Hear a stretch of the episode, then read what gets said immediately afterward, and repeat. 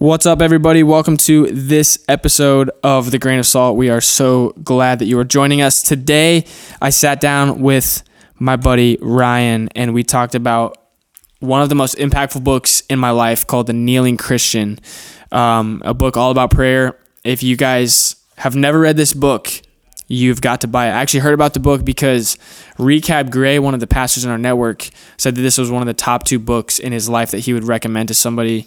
So I got it, and it proved to be true. Uh, just absolutely amazing, super convicting in my life, and I've seen so much fruit come from it. Um, so we talked about there's 12 chapters in the book. We only talked about one chapter, and I'd like to come back to it in the future, but uh, just kind of introduced it today with Ryan, and we talked about uh, the little bit that we read. And um, yeah, thanks so much for being patient over the Christmas break. It was a long one, and uh, but we're back at it. So glad to be here. Hope you guys enjoy the episode.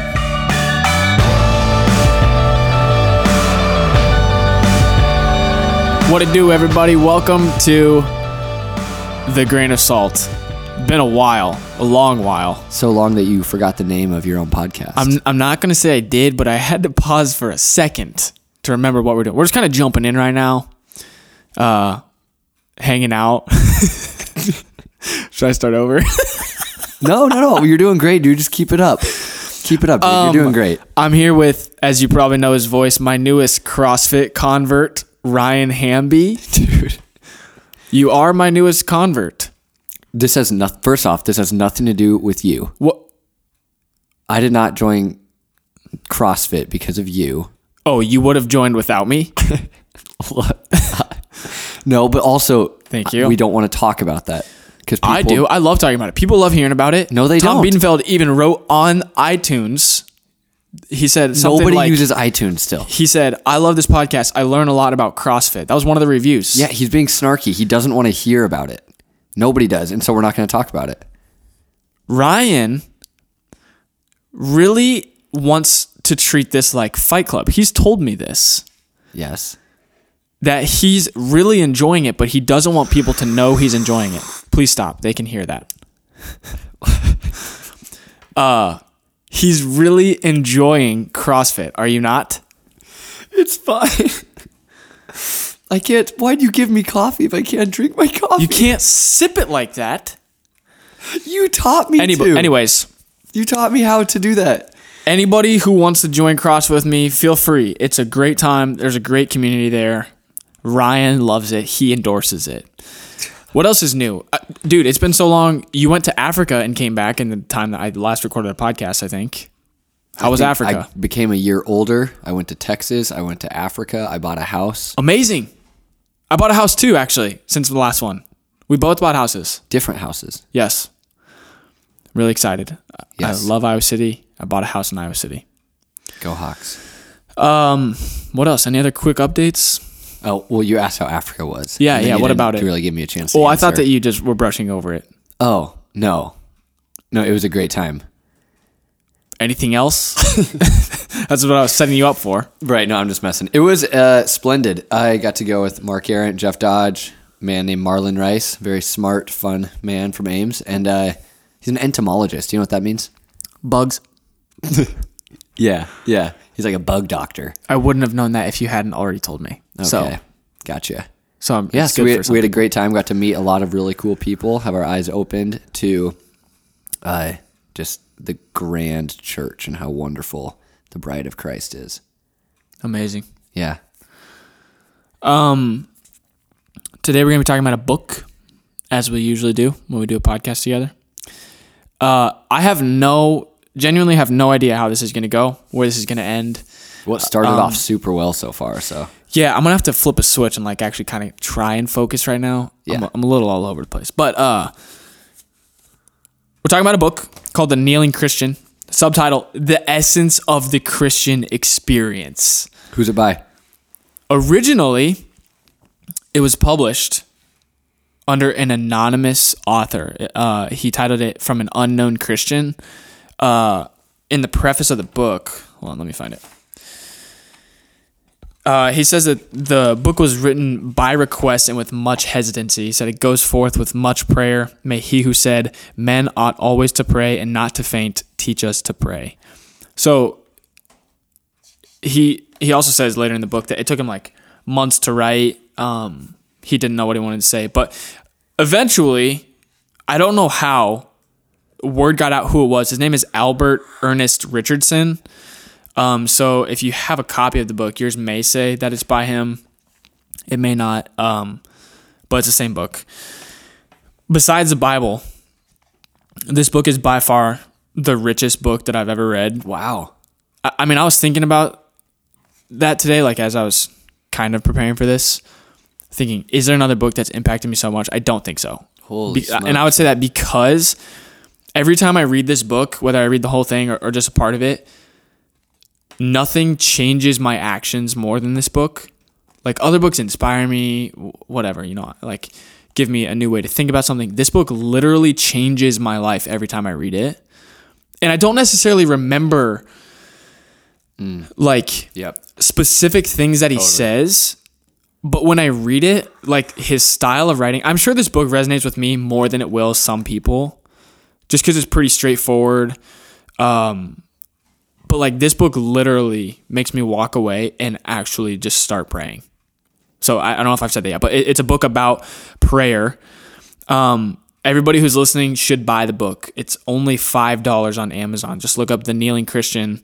There's a bunch of different formats. I'm looking at the one with the orange cover on it and a kneeling man in front of a cross. We bought all of our Salt Leaders one. I think it was like a dollar cheaper. It's a it, that's by an unknown Christian, but I think it's like maybe four bucks or something. So everybody should buy it. Um, I have no idea how much we're gonna get to today. Uh, there's 12 chapters in the book. I, I'm I would surely love to come back to it and cover some more eventually, but today we'll probably just start off with the first chapter and see what happens. Sounds good. Um, and what else do I have? Sorry, just looked at me funny and made me think I said something weird. I didn't look at you funny. Um, it's an old book, so it was written. All it says is sometime before 1930. it says that? yeah, on the back here. Oh my goodness, that's like forever ago. It said, on the back it says this rich and inspiring Christian classic written by Albert Ernest Richardson, who originally authored this was originally authored this was as an unknown Christian sometime before 1930. That's It's it. like so there's no copyright on it or anything. It's like just the oldest book ever. yeah, like pretty much the oldest book. It's like so long ago, almost hundred years ago. Oh my goodness. Wow. That's insane. I thought it was pretty good. I read this one. Yeah, yeah. You read it on yeah, the way to usually, Africa. Usually our uh, our style here is I don't read the book, you do read, and then you tell me what happened in said book. But And this you time, actually read this one. this time I read cover to cover. Amazing. And do you know the hardest part about finishing this book? Hmm. It was kind of like you said, you want to pray so badly in the middle of each chapter that you just put it down. And it- it's like really frustrating because it's not really a book that you can just read in one sitting. For sure. And so I struggled in such a fun way getting through the book. But Hmm. wow, what a powerful, punchy read. Yeah, he says, uh, I'll get to it, but he, he tells you don't read this hurriedly. Also, since it's old, there's a lot of weird wording, as usually is when we read a book together, and I stumble over my words. Anyways, um, like I mentioned earlier, one thing I want to say before we dive in is his his writing style is pretty unique. He's like kind of rebuking people for their lack of prayer. He is rebuking them, but he doesn't want it to be like condemning. He wants you to like just ponder why things are the way they are instead of just mm-hmm. like taking things as they are. And think about how like when he's writing these things, he's writing before 1930, sometime before 1930. But like nowadays, how much fast pace our life is, how much things are distracting us. Like I think this book is more useful now than ever. So he, you say that because he is calling out his day and age and saying, Yes. "Hey, you're too hurried. You're too busy. Uh, we're a very prayerless generation." Mm-hmm. And you're saying even now, it might even be worse. And Oh, so, I think how 100%. timely this book could be for us as twenty somethings, For sure. and everybody else living in this age. But I mean, you were saying before, you were like, it's probably fair to just chalk up every single day and age as Oh, yeah. a day and age that There is nothing new under needs the sun. yeah needs prayer. We're always going to be probably lacking. Right. Um so let's just dig right in. Oh, one more thing I want to say is since this was written so long ago, I mean, it's a completely different culture, so be patient with his wording of things because I think like when I first read this, some of the stuff kind of rubbed me the wrong way. Like the first chapter, chapter one's called God's Great Need. And right away you're like, oh, d- okay, does God really need anything? No, obviously not. But just the way he's talking, It's hyperbolic. which means what? It's hyperbolic. he uses hyperbole. Which means You know? like, he just kind of says stuff. Yeah. yeah, it's it's hyperbolic. So basically, when I read this stuff, don't like freak out or jump to conclusions because it's just a different culture. So just be patient with him, give him the benefit of the doubt, and um yeah, let's dig in. Anything you want to say before we dig in? I know you're probably looking up the definition. Well, hyperbolic, the definition is relating to a hyperbola. it's exaggeration. Okay. Yeah. What's okay? Uh, That's what What's the thing is. in uh, algebra? Oh, parabola. Oh yes. Did you think I was talking about algebra? No, but I was wondering if it was the same word that had different meanings, but it is different words with different meanings. All right, chapter ah, one. dude. God's great need. Chapter one God's great need. I'm going to read probably a lot of this stuff, so bear with me. God wondered. This is a very striking thought. The very boldness of the idea ought surely to arrest the attention of every earnest Christian man, woman, and child. A wondering God. Why, how staggered we might well be if we knew the cause of God's wonder. Yet we will find it to be, apparently, a very little thing. But if we're willing to consider the matter carefully, we shall discover it to be one of the greatest possible importance to every believer on the Lord Jesus Christ. Nothing else is so momentous, so vital to our spiritual warfare. God wondered that there was no intercessor. He's talking about Isaiah 59 16. It says, none to interpose. But this was in the days of long ago, before the coming of the Lord Jesus Christ, full of grace and truth, before the outpouring of the Holy Spirit, full of grace and power, helping our infirmity, Himself making intercession for us and in us. Yes, and before the truly amazing promises of our Savior regarding prayer, before men knew very much about prayer, in the days when sacrifices for their sins loomed larger in their eyes than supplication for other sinners. So when he's talking about in this passage in Isaiah that God wondered, that's his first thought is what would make God wonder? Well, he's like, is there lack of prayer that there's no one to interpose for these people? But he's like, oh no, but that was before Jesus came, gave us all these promises about prayer, and gave us the Spirit himself making intercession for us, right? He goes on to say, Oh, how great must God's wonder today, must be God's wonder today, for how few there are among us who know what prevailing prayer really is. Mm. Every one of us would confess that we believe in prayer, yet how many of us truly believe in the power of prayer? Now, before we go a step farther, may the writer most earnestly implore you not to read hurriedly what is contained in these chapters. Much, very much, depends on the way in which every reader receives what is here recorded, for everything depends upon prayer. So, I mean, people are going to, this is going to hit some people like a ton of bricks. Some people, you know, it might just be like, oh, yeah, this is a good reminder. Why are many Christians so often defeated? Because they pray so little. Why are many church workers so often discouraged and disheartened? Because they pray so little.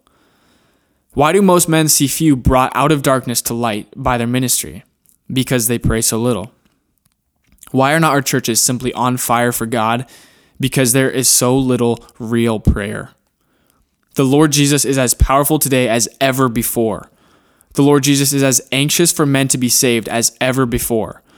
His arm is not shortened that it cannot save, but he cannot stretch forth his arm unless we pray more and more really. We may be assured of this the secret of all failure is our failure in secret prayer. So again, don't don't get caught up on when he says the Lord is anxious for men to be saved, like he's just like the Lord desires that people be right. saved. Wow. Um, yeah. He goes on to say, if God wondered in the days of Isaiah, we need not be surprised to find that in the days of his flesh, our Lord marveled.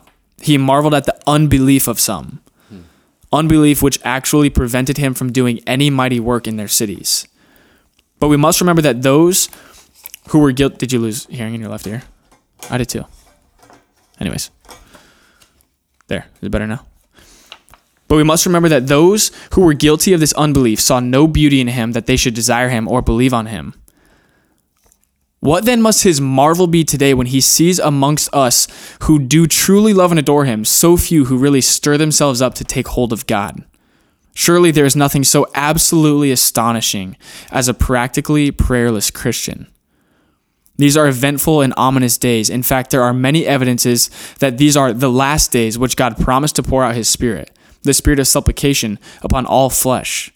Yet the vast majority of professing Christians scarcely know what supplication means. And very many of our churches not only have no prayer meeting, but sometimes unblemishingly condemn such meetings and even ridicule them. So, backing up a little bit, when he's like, there were people in Jesus' day that astonished him by his unbelief. He's like, yeah, we must remember that those, those people had ju- maybe just met Jesus for the first time.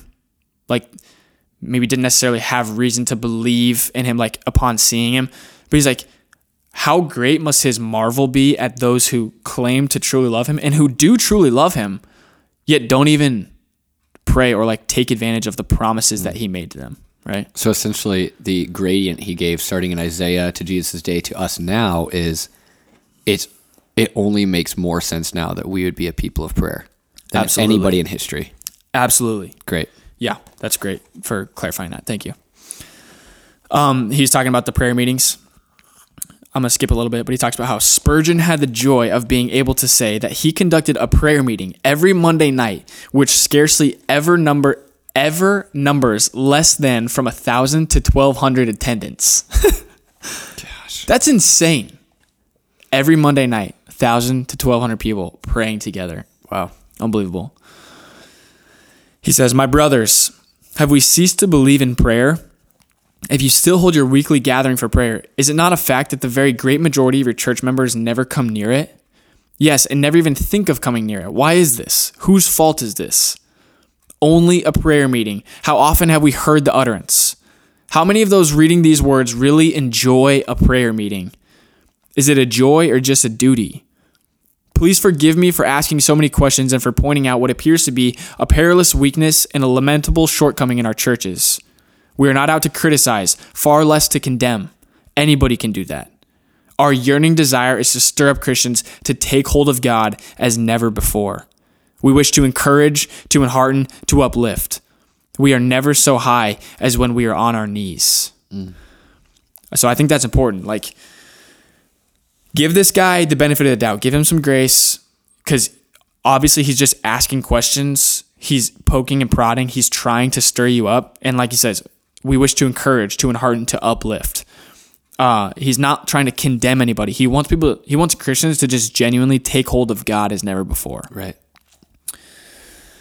Um, he goes on to say, criticize. Who dare criticize another? When we look back, when we look back upon the past and remember how much prayerlessness there's been in one's own life, words of criticism of others wither away on the lips.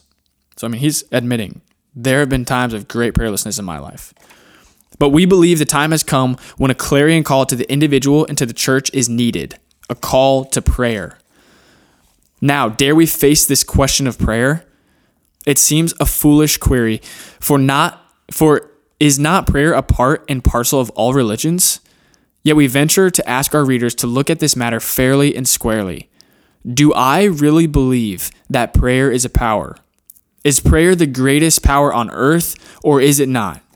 Does prayer indeed move the hand that moves the world? Do God's prayer commands really concern me? Do the promises of God concerning prayer still hold good? We've all been muttering, yes, yes, yes, as we read these questions. We dare not say no to any one of them. And yet, has it ever occurred to you that our Lord never gave an unnecessary or an optional command? Do we really believe that our Lord never made a promise which he could not or would not fulfill? Our Savior's three great commands for definite action were pray this, do this, go. Are we obeying him? How often his command, do this, is reiterated by our preachers today. One might almost think it was his only command. How seldom are we reminded of his bidding to pray and to go? Yet without obedience to the pray, it is of little or no use at all to either do this or to go. In fact, it can easily be shown that all want of success and all failure in spiritual life and in Christian work is due to defective or insufficient prayer. Jeez. Unless we pray aright, we cannot live aright or serve aright. This may appear at first to be a gross exaggeration, but the more we think it over in light in the light scripture throws upon it, the more convinced we shall be of the truth of this statement. Now, as we begin once more to see what the Bible has to say about this mysterious and wonderful subject, shall we endeavor to read some of our Lord's promises as though we had never heard them before? What will the effect be? All right. Yeah, so I'm going to get to that in a sec. He, he finishes off the chapter with a story, which is kind of where I want to land. Okay. Um, any thoughts before we do that? I mean, So many. any But no. that you want to talk about? no, I mean, if you just want to land Yeah. land this chapter, we can dive in. For sure. Can you not drink in the mic? It really distracts Stop. people. Stop. I did not slurp it in the mic like you did. It was hot. Um, can you hear all right? Okay. I can hear great. Great. So this is the story that he gives um, of his own life. So he says, some 20 years ago, the writer himself was studying in a theological college. One morning early, a fellow student who is today one of England's foremost missionaries burst into the room holding an open Bible in his hands. Although he was preparing for holy orders, he was at that time only a young convert to Christ. He'd gone up to the university caring for none of these things popular, clever, athletic. He'd already won a place among the smart set of his college when Christ claimed him. He accepted the Lord Jesus as a personal Savior and became a very keen follower of his Master. The Bible was comparatively a new book to him, and as a result, he was continually making discoveries. On that memorable on that memorable day on which he invaded my quietude, he cried excitedly, his face all aglow with mingled joy and surprise. "Do you believe this? Is it really true?" "Believe what?" I asked, glancing at the open Bible with some astonishment. "Why this?" And he read in eager tones Matthew 21, 21 to 22. If you have faith and doubt not, all things whatsoever you shall ask in prayer, believing, you shall receive. Do you believe it? Is it true? Yes, I replied with much surprise as, at his excitement. Of course it's true. Of course I believe it. Yet through my mind there flashed all manner of thoughts. Well, that's a very thoughtful promise, said he. It seems to me to be absolutely limitless. Why don't we pray more? And he went away, leaving me thinking hard. I had never looked at those verses quite in that way. As the door closed upon that eager young fellow, eager young follower of the master, I had a vision of my Savior and his love and his power such as I had never had before.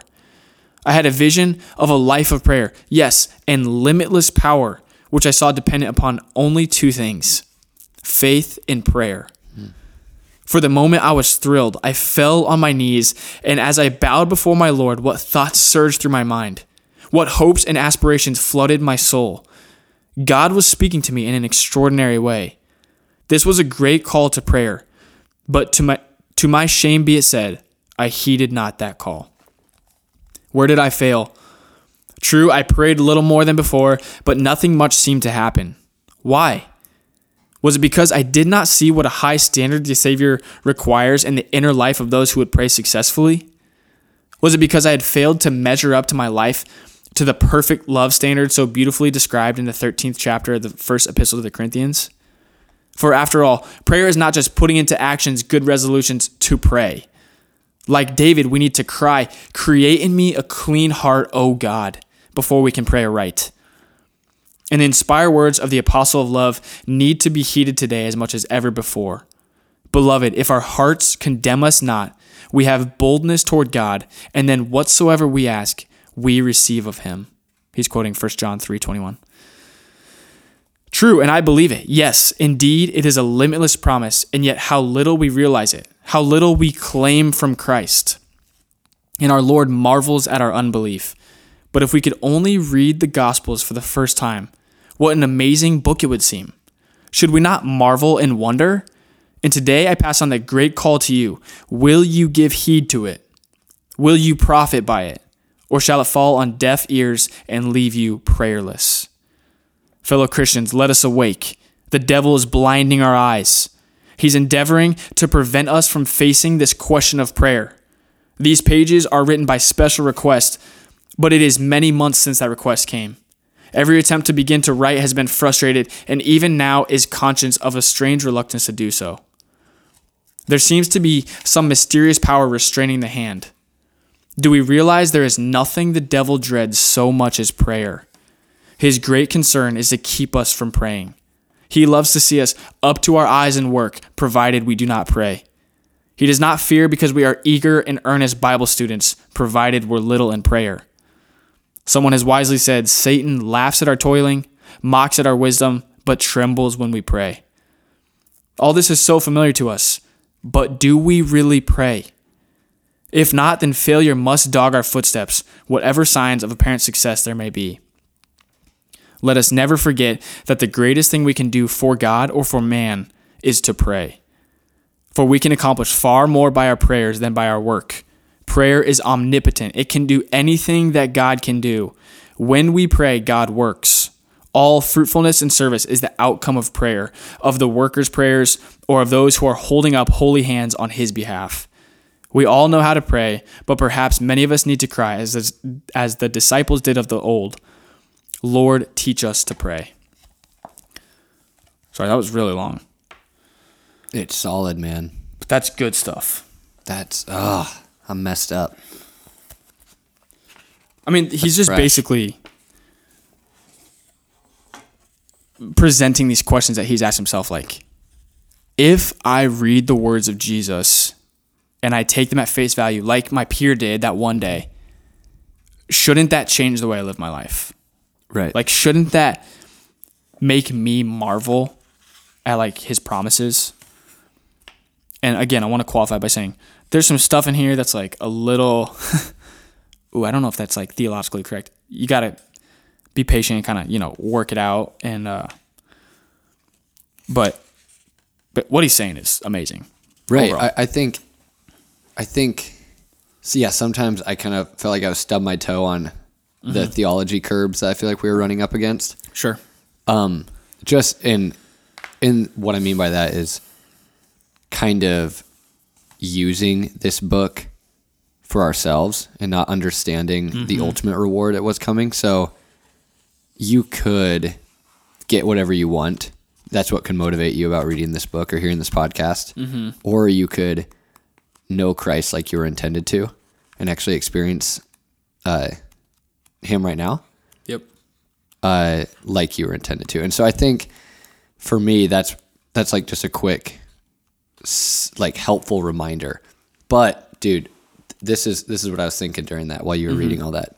I was thinking a lot, but one thing I was thinking was, why don't we pray? Like, I just as Joe Christian here, Yep. like just a normal guy who's trying to follow Jesus. Why don't we pray? Like, how would you answer that, even just for yourself?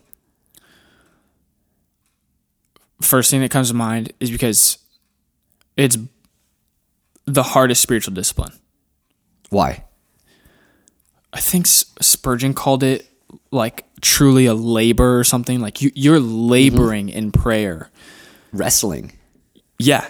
Yeah. Um, I think because,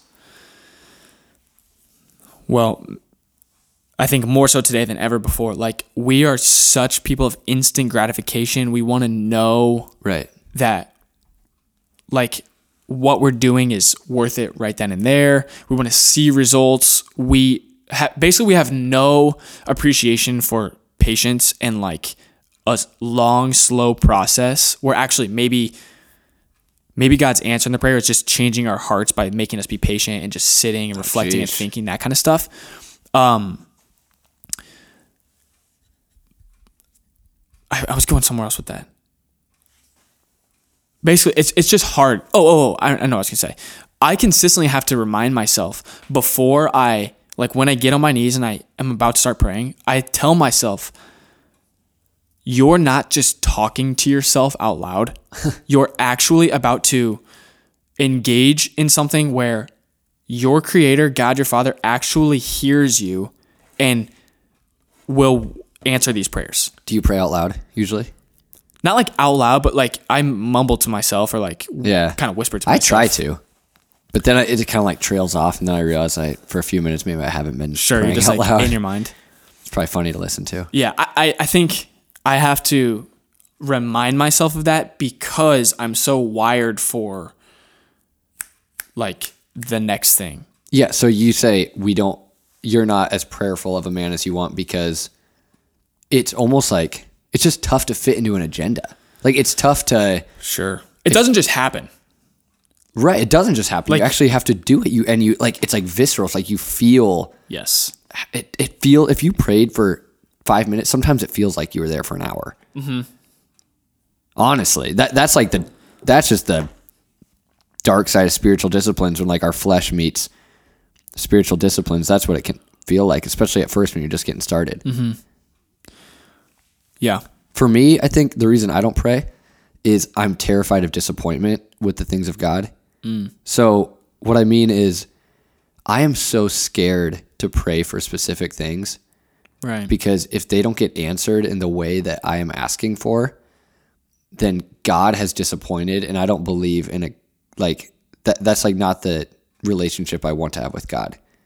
And so I'm afraid of like God's glory being on like trial almost. Hmm. And his goodness and his like promises to be on trial, which is really just obviously like dirty unbelief on my part. And I, I think that's wrong. But I think I think that's why I don't pray is I'm afraid to have to be confronted with either, you know, whatever reason it is that something wasn't answered. I don't want to confront that. Does that make sense? yeah, absolutely. How has uh cuz I mean you just recently read this what past month? Yeah, about a month ago. I A mo- finished over a month it. ago. I don't know. How has it practically changed Oh gosh. the way that you pray Oh gosh. Um, or just the way you think about it? I dude, mean, anything. like you said, endless possibilities. Like he said, some- Limitless. limitless. That was the word. Like that's a great movie by with Bradley Cooper. oh yeah. but this is even better. Like the the world. Okay, so that's actually a cool. The greatest, most like amazing picture of limitlessness in the world is taking a pill that makes you use 100% of your Unlock the other 90%. yeah, okay, that's what the Bradley Cooper movie is all about. So it's like, what if you hit this Yeah. limitless limit and you took this pill and you were 100% of yourself? That's amazing. Wow. But what this guy's talking about, it seems like, is going beyond that and actually just letting a small ounce of God into your life and seeing what would happen. And that is like a far more compelling uh, definition of limitlessness. Like there's just a whole new ocean to swim in there. Uh, there's more power to be unlocked. There's more miracles to happen. There's more relationship depth. There's more love. There's more life there. And so for me, since reading this book, I am like an inch deep in the ocean, I'd say. But it's better than where I was a month ago. Sure. So I can't tell you that like all of a sudden all my prayers are answered because of this magical book. Um, but the conviction has definitely stuck with me. Mm-hmm. Yeah, like Emily read it and she's like, I feel like the book was pretty redundant, which is a completely fair assessment because Oh, no doubt. after this, he's basically after this chapter, he basically just brings forth all this scripture and he's like, So if Jesus said this, why don't you pray? And then he shares stories and it's the same thing over and over again. He hits you on the head with this club over and over again. yes. And, And I loved it. Yeah, for some people like you and me, I just really enjoyed that continual bringing to mind of like he, he brings up a man called Praying Hyde. Like that was his nickname was Praying Hyde. Like basically Yeah. everything he prayed for. Sounds like a sick man. Yes. Like no, like like actually sick, Oh. like not well. like something about being called Hyde. I don't know. It's kind of like a gross. I imagine like this hairy, Sure, sure. creepy, sick man. I think of him as pretty cool. Oh, okay. Praying Hyde. Oh, okay. he just brings forth like this scripture or this story um, and he's like basically see see what prayer can do like if this is true why don't you pray more and so i really enjoyed that i needed that um, i think the biggest difference it made for me was it brought this weird sense of faith into my prayers that like Sure. this actually matters and this can actually move the hand that moves the world. Not in a manipulative way. Right. By any means. But what a mystery. Yes. What a true mystery. Yes, the mystery of like God tells us to pray for th- my you know theology could be off on this, but like my God tells us to pray for things and uses those prayers to do the things that he wants to do, but he still wants us to pray them and Yeah. unbelievable. It- it's, I mean, that's, I have so much to wrestle with that. Like so much of my theology of prayer still needs to be hammered out. But like this book brought this sense of like wonder and excitement for me to pray and believe, go forth believing that I'm praying in Jesus' name and Jesus told me to pray in his name so that he may be glorified. And I believe he's going to do that. sure. So Wow. Yeah. That's really good. I think it, it's done a like I said, it's taken me an inch into the ocean of prayer mm-hmm. in the past month, but I think I have like far greater vision for hopefully now what my prayer life and just life will look like because of my prayers. Mm-hmm. You know what I mean? Oh yeah. Like I think th- this is what I think I need to actually believe, and what I think all Christians need to wrestle into is like, don't be afraid of God disappointing you. You know what I mean? I don't think there's ever been a praying Christian who is a disappointed Christian. Like if somebody actually is a prayerful person mm-hmm. and they have a relationship with the Lord, that person, no matter whether they got the very, very minute details and specifics of their prayer requests answered in just the way they wanted or not, that person has never left this earth disappointed. Sure. That's good. And so I think that's where I want to get to is yeah, like ask God for things and believe that he is good and that he loves me, but he's also better than I think he is and he loves me more than I think he does. Mm-hmm. And I want to yeah, hit the tape at the end of life prayerful Sure. and not disappointed, but just in awe of who Jesus is. And I guarantee, like I guarantee, if I start keeping track of answered prayers, which I know is something we want to do as like our salt staff this this semester, is like we want to pray specific things and see God answer them. And the coolest thing is, I guarantee we will not be disappointed. Yeah. Um, do you have any practical tips or like advice for people who are like, okay, yeah, this is great, and you know maybe we're inspiring people a little bit to pray more, but they're like, okay, what do I do? Sure. Do you have anything? I would say pray the scriptures. Mm-hmm. Like I think a lot of times, uh, we don't know how to pray, and you know, so That's something we need to do more of. Yeah, yeah, no, but it's like we we're really bad at it, and we expect that to change overnight. But the way you learn to pray is to pray, Yep. and I think the way you all of that actually happens is when you start in the Word and end in the Word, and like you can actually take God's scriptures that He has given to us and pray them back to Him. Yeah. that's so cool. yeah. Like that that's so amazing. Like the Psalms is a really awesome, obvious, low hanging fruit there. Like go to the Psalms, read read it, and then just line by line just pray it back to God.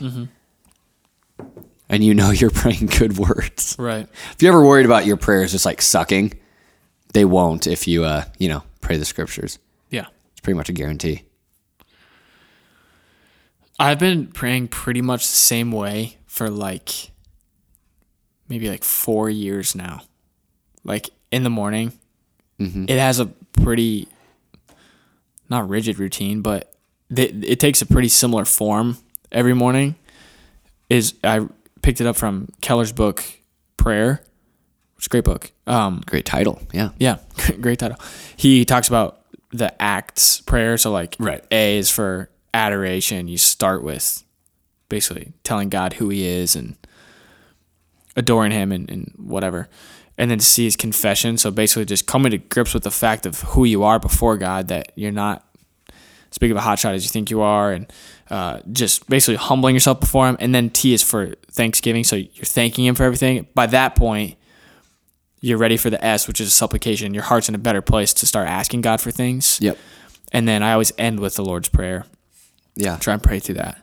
Um, so I don't know. If somebody's like, "Hey, I need help praying," I think some sort of routine or some sort of Oh, totally. Are you? But are you somebody who is good at? And be honest, you can't lie. Okay. I won't lie. Okay. Are you somebody who's good at praying throughout the day, like just in passing? Let's say. No. Okay. See, what's cool is I am really good at that Yeah. and really bad at the, like what you say. I need desperately in my life.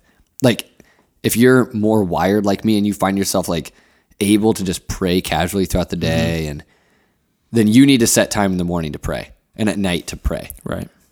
And I think for somebody who is disciplined and good at setting aside that time, maybe in your closet, on your knees, whatever that secret prayer is, and you are good at that, like you, mm-hmm. you should probably pray that you become just a more Totally. prayerful person throughout the day. Yeah, and I have been. That's you know, New Year. We're kind of focusing on all this stuff, and one of the things is I want to, I want to pray in my car before I listen to the radio or like, You listen to the radio? well, my cassette pl- my cassette player broke. Wait, what do you listen to on the radio? AM eight hundred You listen to AM radio? sometimes, You're like as old as this book. or or or I turn on a podcast on my phone, but I can't hear it very well because I only have an iPhone seven and the speaker's not very loud. Anyways, uh, before I listen to anything or call anybody, uh, I want to pray before that. So I'm not perfect at it by any means, but like it's helping. Bottom line, that's great. Bottom line is do you want to be a prayerful person? Pray. Yep. That's it. That that's like I mean, how do you learn to pray? Pray. Yep. Yep. What tool do you learn to be that way? The word of God. I thought you were gonna say pray. Oh. well, yes. Dude, I actually I pray about praying every day. Oh, for sure. You kind of weird, but Yeah. I mean, instead of New Year's resolutions this year, I just have prayer requests. nice. Uh, I don't know. Yeah, it's kind of a fun way to do it. But one of those is just I want to be shaped by the word and be prayerful. And Mm-hmm. so I'm forced I'm forcing myself to pray about that. And Great. yeah, it's actually really great. It's really fun to ask God to help you do something that you're actually doing. Maybe I can lead us out here by I printed off a few of the verses that he brings up later in the book. I didn't want to just like set this up without some of the scripture that he Right, does hit on the head. Um, so here's some of the verses. John 14, 13, and 14 says, Jesus says, Whatever you ask in my name, I will do it so that the Father may be glorified in the Son. If you ask anything in my name, I will do it. John 15, 7 and 8 says, If you remain in me and my words remain in you, ask whatever you want and it will be done for you. My Father is glorified by this, that you produce much fruit and prove to be my disciples. John 15, 16, You did not choose me, but I chose you. I appointed you to go and produce fruit, and that your fruit should remain. So whatever you ask the Father in my name, he will give you. Until now, this is John 16, 24. Until now, you have asked for nothing in my name. Ask and you will receive, so that your joy may be complete. Matthew 7, 7. Ask and it will be given to you. Seek and you will find. Knock and the door will be open to you. Matthew 18, 19. Again, I tell you truly that if two of you on earth agree about anything you ask for, it will be done for you by my Father in heaven. And the last one, Mark 11, 24. Therefore, I tell you, whatever you ask in prayer, believe that you have received it, and it will be yours. So that's that's my charge as we close this out. Is the same thing that this guy's trying to do in this book. Present you with actual things Jesus really said that I'm positive he meant when he said them. Hmm. And like think about them, chew on them, put them to the test and see what happens. Hmm. But also like don't forget like why Jesus said these things so that the Yes. Father may be Yes. glorified. So that your joy, which God is ultimately after, he wants your joy so that it may be complete, so that you may bear fruit. Like it's not for selfish gain. I mean, the that like the the subtitle of this book, it's like the essence of the Christian experience is being shaped by prayer because that ultimately Jesus is saying, This mm. is for your good, this is Yeah. what I want from you. You got anything else? Absolutely. I got one thing Say that I would love to end with. Yeah. We should put ourselves to the test here. Okay. Like, if, if we're going to say this stuff on air, is that what you call it? On air? We're live. Well, on iTunes, yeah. where people can pay 99 cents. Spotify. Spotify. Yeah, right. All for Tom. Beatum, the Tom Beatumfelds on iTunes Sure. still. Um, we should actually come back in May or sometime near the end of the semester Mm-hmm. and come back to this book and actually see where we are and like see what like recount what God has done for his namesake through our prayers this semester. And so you and I, what we should do is we should start keeping track of our prayers in our in our quiet uh, our quiet prayer time, and we should get a list of things to bring back to say, "Yep, this is what God has done." Amazing. What would you say for the listeners? We might as well give them a prayer request. Like, For us, yeah. Oh what, my gosh. What should we? What do we want people to pray for this year for Salt Company, for Iowa City, Veritas? yeah, Um Oh man. I have one that you can think. Okay, well, yeah, you I go- you go what I think first. It, it- but I'm stealing from you. It's what did you call it? Mission one person or whatever. oh yeah, that if people are thinking, all right, what do you guys need prayer for? What do you want the ministry to be prayed for this year?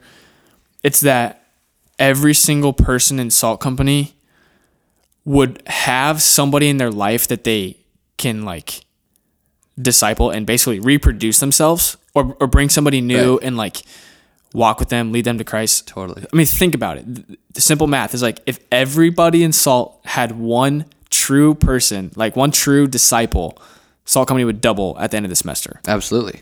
And that's maybe too simple, but maybe not. Like, well, no, no, but it's not about the math ultimately, even though that is very easy math for us. One plus one equals two. That's Mm-hmm. Yep. easy. Um, but the idea is the health yes, that is underneath that. And so that is one of my three prayer requests for this year, this semester is that Salt Company would double, but it's really, it's obviously not about the seating.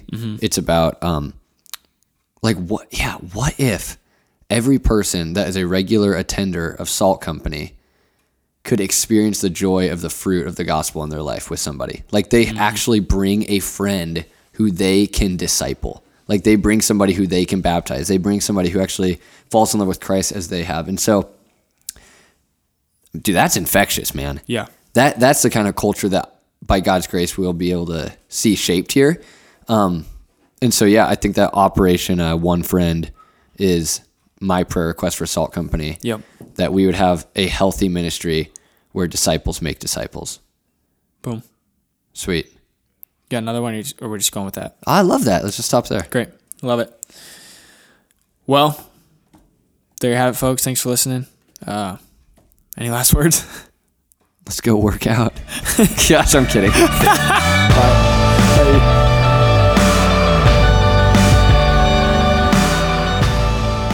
Thanks for listening, everybody. If you made it this far, appreciate it. Uh, if you guys enjoy the episode, enjoy the podcast, share it with your friends.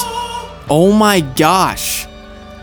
I usually don't close. I usually don't do the closing uh, things with people in the room, but Ryan's still in here. Anyways, uh, peace out. We love you guys. Thanks.